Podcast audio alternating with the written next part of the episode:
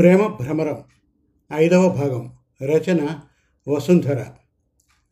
గత ఎపిసోడ్లో ముక్తకి భవన్కి జరగబోయే పెళ్ళి ఆపమని నన్ను కోరుతుంది స్వర. ముక్త ఫోటో చూపిస్తుంది ఆమె. నిజంగానే ముక్త ఓ అపురూప దివ్య సుందరి. ఇక ప్రేమ భ్రమరం. ఐదవ భాగం వినండి. నేనుంటున్న చోటుకి ఐదు కిలోమీటర్ల దూరంలో ఓ చిన్న చెరువు పక్కన ఉందో పెద్ద రావి చెట్టు. దాన్ని బోధి వృక్షం అంటాడు ఆఫీస్లో నా కొలీగ్ శ్రీను. నేనైతే ఇక్కడికి ఉద్యోగం కోసం వచ్చాను కానీ అతడిది చిన్నప్పటి నుంచి ఇదే ఊరు. ప్రేమ కథ కాదు కానీ ఆడపిల్లతో జతపడ్డ ఓ తమాషా కథ అతడిది. హై స్కూల్లో చదివేటప్పుడు తన క్లాస్ అమ్మాయి శరమ అంటే గొప్ప ఆకర్షణ ఉండేదిట. ఆ అమ్మాయి ఒక రోజున అతడు తన ఒంటి మీద చెయ్యేశాడని టీచర్కు ఫిర్యాదు చేసింది. నిజానికి శ్రీనుకి ఏ పాపం తెలియదు. ఆమె అలా ఎందుకు చెప్పిందో తెలియదని టీచర్కి మరీ మరీ చెప్పాడు. టీచరు నమ్మలేదు. ఫోన్ చేసి ఆ విషయం శ్రీను ఇంట్లో చెప్పాడు. తండ్రి శ్రీనుని చావగొట్టేశాడు. శ్రీనుకి ఉక్రోషం వచ్చింది ఆ రాత్రి ఇంట్లోంచి పారిపోయి ఆ చెరువు దగ్గరకెళ్ళి రావి చెట్టు కింద కూర్చున్నాడు. శ్రీనుకి ఈత రాదు. ఆ చెరువు లోపలికి వెళ్ళి మునిగిపోదామని అనుకున్నాడు. చెరువులో అడుగెడుతుండగా ఎవరో వెనక్కి లాగారు. చూస్తే ఓ ముసలాయన. లాక్కెళ్ళి చెట్టు కింద కూర్చోబెట్టి తను పక్కన కూర్చున్నాడు. ఈ సమయంలో ఇక్కడికి ఎందుకు వచ్చావు? అని ఆయన శ్రీనుని అడిగాడు. ఈ సమయంలో మీరిక్కడికి ఎందుకు వచ్చారు? అని శ్రీను ఆయన్ని ఎదురు ప్రశ్న వేశాడు. వారానికి ఒకసారి పాతాళ లోకం నుంచి నాగకన్యలు ఇక్కడికి వచ్చి స్నానం చేసి వెళ్తుంటారు. నేను వాళ్ళని చూడ్డానికి వస్తుంటాను అన్నాడు ముసలాయన. శ్రీను నమ్మలేదు. ఏరి నాగకన్యలు? అని అడిగాడు. నువ్వు ఉన్నావుగా? వాళ్ళిప్పుడు పాముల్లా మారిపోయారు. ఎవరైనా చెరువులో అడుగెడితే కరిచి చంపేస్తారు. అందుకే నిన్ను చూసి వెనక్కి లాక్కొచ్చాను అన్నాడు ముసలాయన. శ్రీనుకి ఒళ్ళు జలధరించింది. మీకు కన్యల్లా కనపడ్డవాళ్ళు నాకెందుకు అలా కనపడరు? అన్నాడు. ఈ ప్రశ్నకు జవాబు దొరకాలంటే నీకు నా వయస్సు రావాలి అని నవ్వాడు ముసలాయన. శ్రీనుకి కొంత అర్థమైంది. పైకి కాకుండా మనస్సులో నవ్వుకున్నాడు. చావంటే నాకు భయం లేదు. ఓసారి చెరువులోకి వెళ్ళాలనుంది అన్నాడు. చావంటే భయం లేకపోవడం ఓ వరం. అంత గొప్ప వరం దగ్గరెట్టుకొని చావడానికి పెడతానంటావేమిటి? నువ్వు కలకాలం బ్రతకాలి అన్నాడు ఆయన. కలకాలం బ్రతికి ఏం చేయాలి? అన్నాడు శ్రీను విసుగ్గా. చిన్న కురాడివి నీకిలాంటి సందేహం రాకూడదు. వచ్చిందంటే ఏదో కారణం ఉండి ఉండాలి. అదేమిటో నాకు చెప్పు అన్నాడాయన చెబితే ఏం చేస్తారు? అడిగాడు శ్రీను. నువ్వు నాకు చెప్పు. నాగకన్యలకు కూడా వినిపిస్తుంది.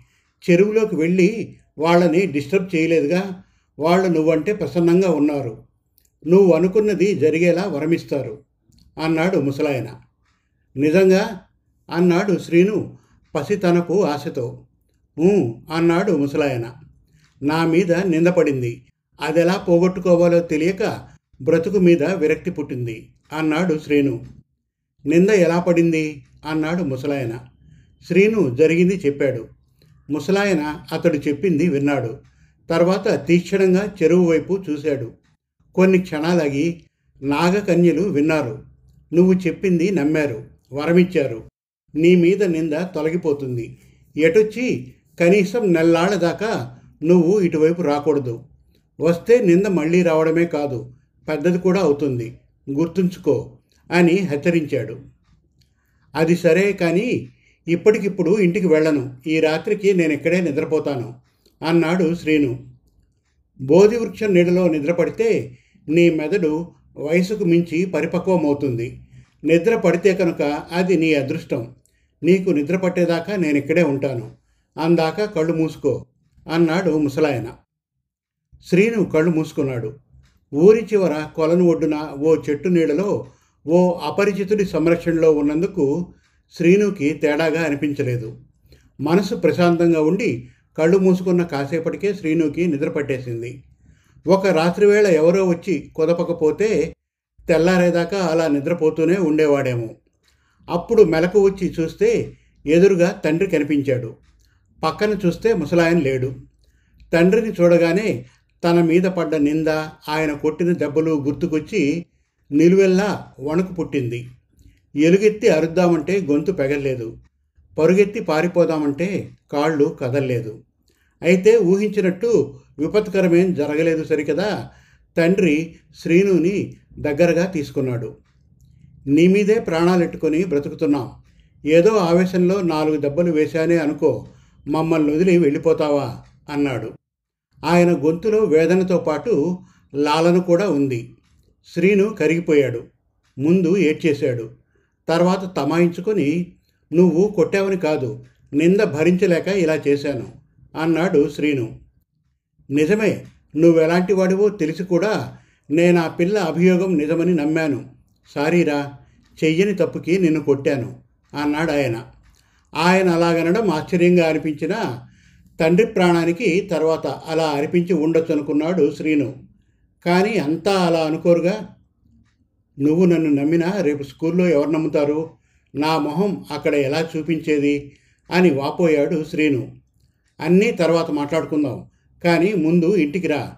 నువ్వేమైపోయావోనని అక్కడ మీ అమ్మ ఏడుస్తోంది అన్నాడు తండ్రి. తల్లి గుర్తురాగానే శ్రీను అక్కడ ఒక్క క్షణం కూడా ఉండలేకపోయాడు. ఇంటికి వెళ్ళాక శ్రీనుకి కొత్త విషయాలు తెలిసాయి. రాత్రి శ్రీను ఇంట్లో కనపడడం లేదని తెలియగానే ఇంట్లో హాహాకారాలు మొదలయ్యాయి. శరమ ఇంటికి టీచర్ ఇంటికి కూడా వాకబు వెళ్ళింది. శ్రీను తన కారణంగా ఇంట్లోంచి పారిపోయాడని తెలియగానే శరమ కంగారు పడి అసలు కథ బయటపెట్టిందట. కొన్నాళ్ళుగా ఓ కాలేజీ కుర్రాడు బయట ఆమెని వెంటబడి వేధిస్తున్నాడు. ఎవరికైనా చెబితే ఒక ఆడపిల్లని ఎలా అవమానించాలో అలా అవమానిస్తానని బెదిరించాడు. తనకి పెద్దవాళ్ళతో కనెక్షన్స్ ఉన్నాయని శరమ పోలీసులకు చెప్పినా తనకేం కాదని గొప్పగా చెప్పాడు. వాడి గురించి శరమ తన క్లాస్మేట్ ఓ అమ్మాయికి చెప్పింది. ఆ అమ్మాయి వెంటనే పెద్దరికం తీసుకొని ఓ ఉపాయం చెప్పింది. ఆ కాలేజీ కుర్రాడి మాటల్లో ఎంత నిజముందో తెలియదు. కానీ ఆడపిల్లల్ని భయపెట్టడానికి కొందరు అలా ప్రగల్భాలు కూడా పలుకుతారు. వాడి విషయంలో రిస్క్ తీసుకోకు. కానీ తలచుకుంటే ఎంత చేయగలవో వాడికి తెలిసేలా చేయాలి నీకు ధైర్యం ఉందని నిరూపించాలి. అందుకో బకరాగాడిని పట్టాలి. వాడి మీద టీచర్కి ఫిర్యాదు చేయాలి. ఎలాగూ బకరాగాడు నిన్నేం చేయలేడు. కానీ నెక్స్ట్ నేనేనని ఆ కాలేజీ వెధవ భయపడతాడు అన్నది ఆ ఉపాయం. ఉపాయం బాగుందనిపించింది శరమకి. బకరా అనగానే ఆమెకి శ్రీను గుర్తుకొచ్చాడు. ఆ కాలేజీ కుర్రాడి కారణంగా శరమకి ఏ అబ్బాయైనా మహాకోపంగా ఉంది. నింద వల్ల అమ్మాయిలకే తప్ప అబ్బాయిలకు ఏ ఇబ్బంది ఉండదని నమ్మే వ్యవస్థలో ఉందామె. అందుకని శ్రీనుపై నింద వేయడం అన్యాయం అనిపించలేదు.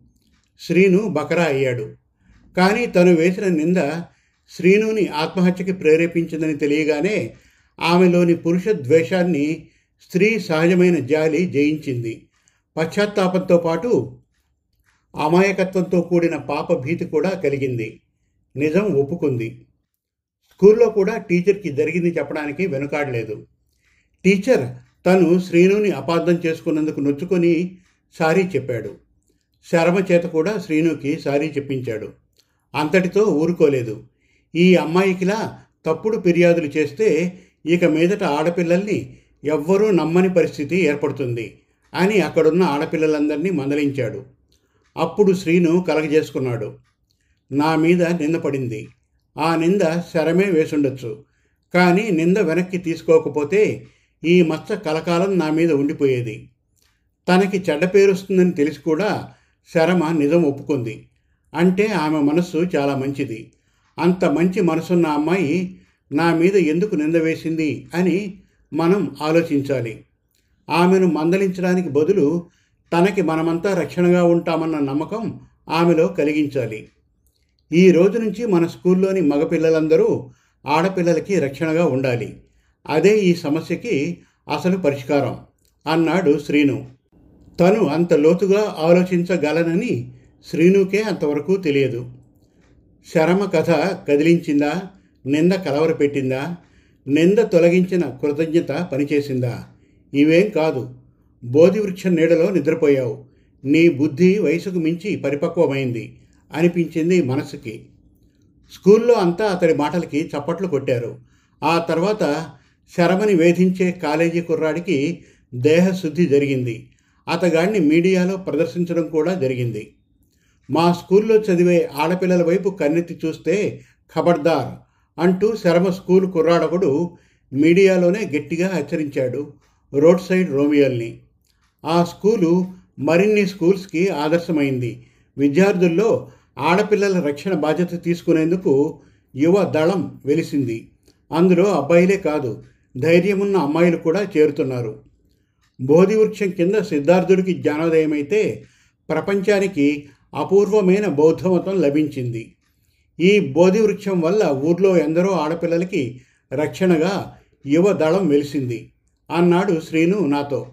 అప్పుడే కాదు ఆ తర్వాత కూడా ఆ బోధి వృక్షం ప్రభావాన్ని చవి చూశాడు శ్రీను. వాటిలో ముఖ్యమైనది ఇంటర్ ఫైనల్ ఇయర్ పరీక్షలు రాస్తున్నప్పుడు. మొదటి పరీక్ష అయ్యాక పెరట్లో జారిపడ్డాడు. తలకి గట్టి దెబ్బ తగిలింది. దెబ్బ ప్రమాదకరమైంది కాదు. కానీ బుర్ర పనిచేయడం మానేసింది. చదివిందేం గుర్తుకు రావడం లేదు. చదువుతుంటే బుర్రకి ఎక్కడం లేదు. మర్నాడు లెక్కల పరీక్ష. బుర్ర బాగున్నప్పుడే ప్రాబ్లమ్స్ టఫ్గా అనిపిస్తాయి. ప్రస్తుతం బుర్ర బ్లాంక్. శ్రీనుకి దిగులు పట్టుకుంది. కానీ ఇంట్లో చెప్పలేదు. రాత్రి భోజనాలయ్యాక ఫ్రెండ్ ఇంటికని ఇంట్లో చెప్పి బయలుదేరాడు. బోధి కొలను చేరుకొని బోధి వృక్షం నీడలో కూర్చున్నాడు. మనస్సు ప్రశాంతంగా అనిపించింది. నిద్రపోదామని కళ్ళు మూసుకున్నాడు.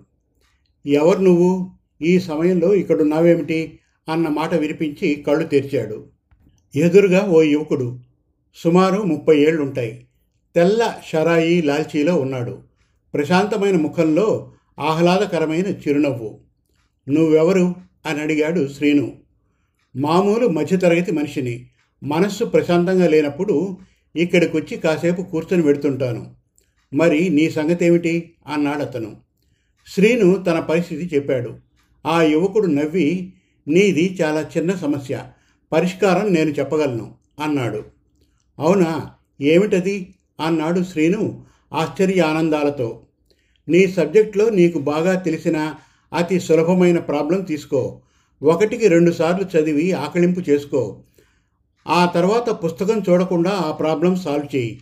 అలా ఒకటి రెండు ప్రాబ్లమ్స్ చేసావంటే నువ్వు మర్చిపోయాననుకుంటున్న ప్రాబ్లమ్స్కు సంబంధించిన పరిష్కారాలన్నీ చకచక స్ఫురించడం మొదలెడతాయి అన్నాడు అతను. అదెలా? అన్నాడు శ్రీను నమ్మలేనట్లు. నువ్వెప్పుడైనా పల్లెటూళ్ళలో హ్యాండ్ పంప్స్ చూసావా అన్నాడు అతను. శ్రీనుకి తెలుసవి. నేలలోకి నీరు తగిలేదాకా గొట్టాలు దింపాక పైన హ్యాండ్ పంప్ బిగిస్తారు. చేత్తో కొడుతుంటే నీళ్ళు వస్తాయి ఒక్కోసారి ఎంత కొట్టినా నీరు రాదు. అలాంటప్పుడు పంపులో ఒకటి రెండు చెంబుల నీళ్ళు పోసి చేత్తో కొట్టాలి. అంతే గుండిగలకు గుండిగల నీళ్ళు వస్తాయి పోసింది రెండు చెంబుల నీళ్ళే అయినా వాటి తాకిడితో అంతవరకు అందకుండా అడుక్కు ఉండిపోయిన జల పైకి చేరి పంపింగుకి అందుతుంది. మనం పోసిన నీళ్ళు కొత్తగా నీటిని సృష్టించడం లేదు. ఉన్న జలని అందుబాటులోకి తెస్తున్నాయి. మెదడులో జ్ఞాపకాలు కూడా ఆ జల్లాంటివే కొన్ని జ్ఞాపకాలను అందించి పాత వాటిని వెలికి తీసుకురావచ్చు అన్నాడు అతను. లాజిక్ బాగుంది. శ్రీనులో కొత్త ఆశలు చిగురించాయి. ఆ లాజిక్ సరైనదో లేక శ్రీనుకి కలిగిన నమ్మకమో లేక అదృష్టమో మర్నాడతను తన పరీక్షను అనుకున్న కంటే బాగా వ్రాశాడు. ఇది ఆ బోధి వృక్షం కథ. నిజం చెప్పాలంటే నాకు ఆ బోధి వృక్షం కథ గుర్తులేదు. ముక్త గురించి ఆలోచిస్తుంటే నా సమస్యకి పరిష్కారంగా దాని పేరు వినిపించింది. అది ఓ కలలో. ఇది కాకతాళీయమా లేక ఏదో మానవాతీత శక్తి నన్నట్టు నడిపిస్తోందా? గతంలో నేను ఒకటి రెండు సార్లు బోధి కొలనుకు వెళ్ళాను. అబద్ధం ఎందుకు? నాగకన్యలు జలకాలాడుతూ కనిపిస్తారేమోనని మనస్సులో చిన్ని చిలిపి ఆశ. వాళ్ళు కనిపించలేదు కానీ అప్పుడు నాకక్కడ ప్రశాంతంగా అనిపించిన మాట నిజం. నాగకన్యలపై కుతూహలం కొద్దీ అక్కడికి వెళ్ళాను కానీ ఈ ఊరొచ్చాక బోధి కొలనికి వెళ్ళాలనిపించేటంత సమస్యలేవి ఇంకా ఎదురు కాలేదు ఈరోజు కూడా నాకు నేనుగా సృష్టించుకున్నదే తప్ప నాకంటూ సమస్య ఏం లేదు. సమస్య ఉంటే అది పద్మది కిషోర్ది స్వరది. నాకింకా అపరిచిత అయిన ముక్తది కూడా అయి నాది మాత్రం కాదు. అయినా ఇతరులకు చెందిన ఆ సమస్య నన్నెంతగా ప్రభావితం చేసిందంటే నిద్రపోతుంటే కలలోకి కూడా వచ్చింది. నా దృష్టిని బోధివృక్షం వైపు మళ్ళించింది. ఎందుకలా జరిగిందో ఓసారి బోధి కొలనుకి వెళ్ళి రారాదు? అంది మనస్సు. టైం చూసుకున్నాను. రాత్రి రెండు గంటలు. ఎక్కువ ఆలోచించలేదు. మంచం దిగాను బట్టలు మార్చుకున్నాను. బయటికొచ్చి ఇంటికి తాళం వేశాను. బైక్ మీద బయలుదేరాను. అర్ధరాత్రి. జన సంచారం ఇంచుమించు లేదనే చెప్పాలి. పది నిమిషాల్లో బోధికొలం దగ్గర ఉన్నాను. చల్లని గాలి పుచ్చపువ్వు లాంటి వెన్నెల చంద్రకాంతిలో కొలంలో నీళ్ళు అలలు అలలుగా మెరుస్తున్నాయి. బైకుకి స్టాండ్ వేస్తుండగా చూశాను. రావి చెట్టు కింద ఓ వ్యక్తి పట్టపగలు సూర్యకాంతిలో చూస్తున్నంత స్పష్టంగా కనిపిస్తున్నాడు. అతడు నన్ను చూడడం లేదు. కొలను వైపు తదేకంగా చూస్తున్నాడు. నేను అతన్ని సమీపించాను. అప్పుడు అతడు నన్ను చూడలేదు. యువకుడు నా వయస్సే ఉంటుంది. నాకంటే పొడగరి అందగాడు. పాపం ఇతగాడికి ఏం సమస్యో అనుకున్నాను కానీ అతడి ముఖం ప్రశాంతంగా ఉంది. కొలంలో నాగకన్యలు కనపడుతున్నారా అని అతడు చూసిన వైపే చూస్తే గాలికి కొలను ఒడ్డున అలలు సన్నగా ఏర్పడుతున్నాయి కానీ కొలను మధ్య నిశ్చలత. అపరిచితుడు ఏమని పిలిచేది? చిన్నగా దగ్గాను. అతగాడు తపస్సులో కనుక ఉంటే తపోభంగమై నన్ను శపించడం తథ్యం. అపరాధ భావంతోనే అతన్ని చూస్తుంటే అతను చటుక్కున నన్ను చూశాడు. కోపంగా కాదు ఆప్యాయంగా నవ్వుతూ వచ్చారా? మీకోసమే చూస్తున్నాను అన్నాడు అతను తెల్లబోయాను. నేనొస్తానని అతడికి ముందే తెలుసా? అతడు మనిషి కాదా? దేవతల పసుపున వచ్చాడా? ఆ నవ్వు ఆ పలకరింపు దివ్యత్వాన్ని స్ఫురింపజేస్తున్నాయి. అతడు మనిషి కాదా? దేవతల పనుపున వచ్చాడా? ఆ నవ్వు ఆ పలకరింపు దివ్యత్వాన్ని స్ఫురింపజేస్తున్నాయి. అతడికి నాతో ఏం పని? ఇంకా ఉంది. ప్రేమ భ్రమరం ఆరో భాగం త్వరలో. మరిన్ని చక్కటి తెలుగు కథల కోసం వెబ్ సిరీస్ కోసం కవితల కోసం మన తెలుగు కథలు డాట్ కామ్ విజిట్ చేయండి. Thank you.